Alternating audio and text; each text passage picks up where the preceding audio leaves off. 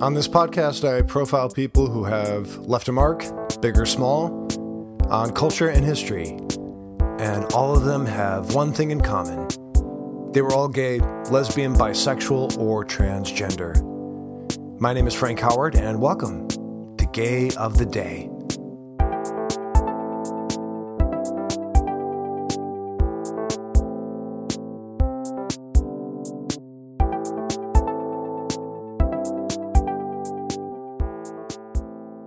With Halloween just around the corner, I know which movie I'm inserting into my DVD player. A Nightmare on Elm Street 2 Freddy's Revenge.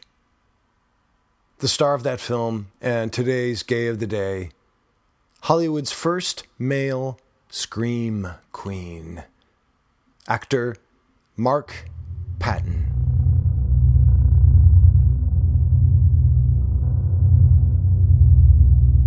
Patton began his career right out of school, playing the gay teenager in the Broadway hit Come Back to the Five and Dime Jimmy Dean, Jimmy Dean.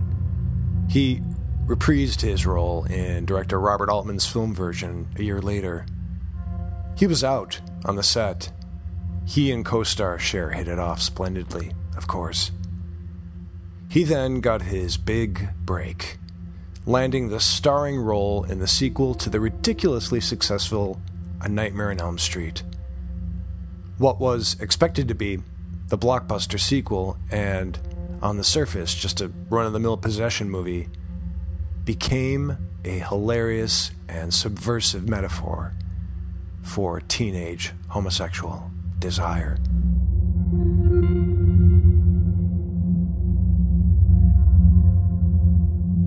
My husband saw it in theaters in 1985 when he was 13, and it resonated strongly with him. He knew exactly what he was looking at, and a fun night out at the movies became a memory burn for him. I finally saw it myself about 20 years ago, and I couldn't believe my eyes. Horror films always have a girl at the center, referred to as the final girl by connoisseurs of the genre. In this film, the gender roles are reversed. This time it's a male, played with aplomb by Mark Patton, who's the lead victim. There is a girl in the film, but she is a non entity. Poor thing spends the film pining after Patton and never gets him in bed because of his problem. I'm sure any female teenager who had a crush on a gay boy and settled for friendship could relate to the character. Instead of a girl in a tight t shirt running for her life and screaming, we have a boy, played by Patton, running for his life and screaming, and in various states of undress. The camera drools over the two male leads, Patton and his best friend Grady, played by Robert Rusler, who never has a shirt on. Even the ubiquitous titty shot is replaced here by numerous close ups of Patton's lovely ass. You get to see it naked twice. Mark Patton plays Jesse, and Freddy Krueger sets his sights on entering Jesse, telling Jesse, quote, You've got the body, end quote. Jesse is a teenager who is constantly bullied at school, keeps his favorite board game called Probe in his closet, suggestively dances to disco records in his room, the door of which reads, No chicks, and fearfully rejects the advances of a girl. Instead, he is perpetually climbing into bed with his hunky best friend, Grady. The phrases, he's trying to get inside me, and he's inside me, are uttered so often by Jesse, you can make a drinking game out of it. Something is trying to get inside my body. Yeah, and she's female and she's waiting for you in the cabana. And you want to sleep with me. I don't know. He's inside me. I'm scared. Fred Krueger! He's inside me and he wants to take me again! In the film's most audacious scene, Jesse is cruising a gay leather bar when he runs into his high school gym teacher. The teacher takes Jesse back to the deserted school locker room to do, well, I don't know, it, I suppose. But first, they shower together. The teacher, totally naked, is then lashed to the wall by Jesse, apparently possessed by Freddy Krueger, who then gives the gym teacher's ass a brutal punishing. This was not mere gay subtext, it was gay text. Patton was not out on the set of this film. He wasn't on Broadway anymore. This was Hollywood, and he was thinking about his career. You couldn't have a career and be out back in 1984. However, during filming, as script rewrites were being dashed out by gay screenwriter, David Chaskin, it became apparent to Patton that they were making his character gay. The screenwriter denied this only until recently, saying that Patton was gay, therefore the character came across as such. Now, he says that he knew Patton was gay and decided to rewrite the film to make it a metaphor on teenage homosexuality. Either scenario is an insult to Patton. Either he was a clueless queer actor incapable of playing straight, or he was a vulnerable gay actor taken advantage of and exposed by a calculating screenwriter. Patton has held a grudge against screenwriter Chaskin ever since. Patton knew what the movie had become. So did actor Robert Englund, who plays Freddy Krueger, of course. Seems the only person who didn't get it was director Jack Sholder, whom Patton says, quote, must have had his head in the clouds. There was to have been a scene where Freddy blade fucks Patton's mouth in imitation of fellatio.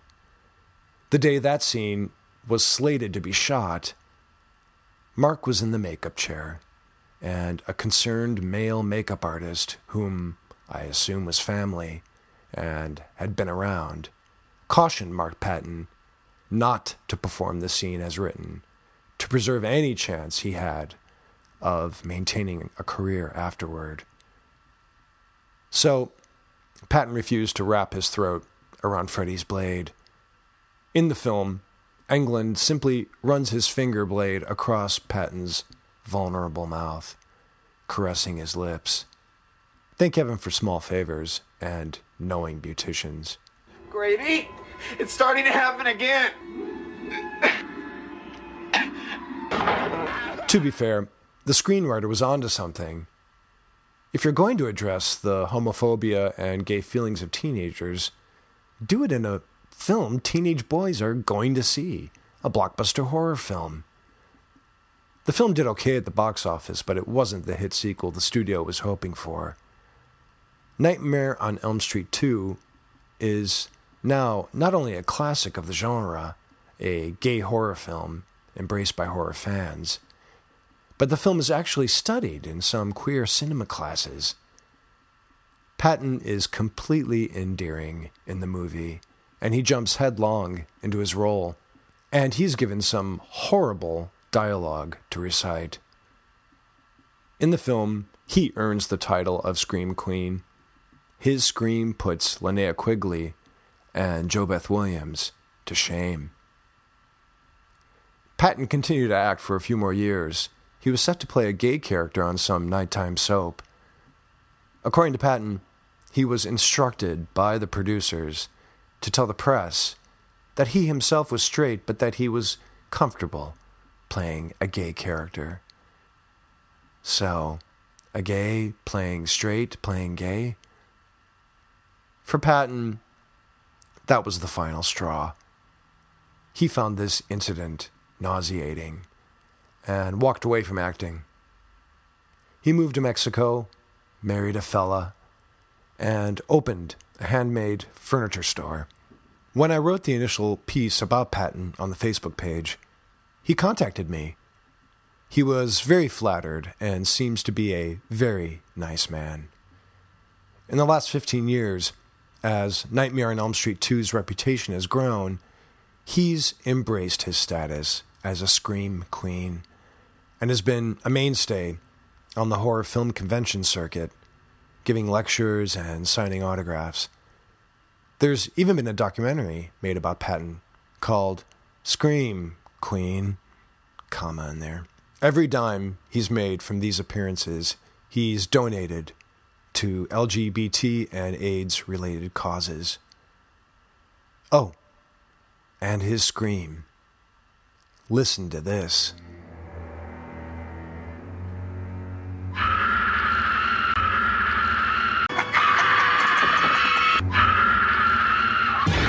Well done, Mark. Today's gay of the day, the first and so far only male Scream Queen. Actor Mark Patton. Gay of the Day's theme is composed and performed by Cwiok, that's C W I O K. Check out their Bandcamp page. My name is Frank Howard. Thanks for listening.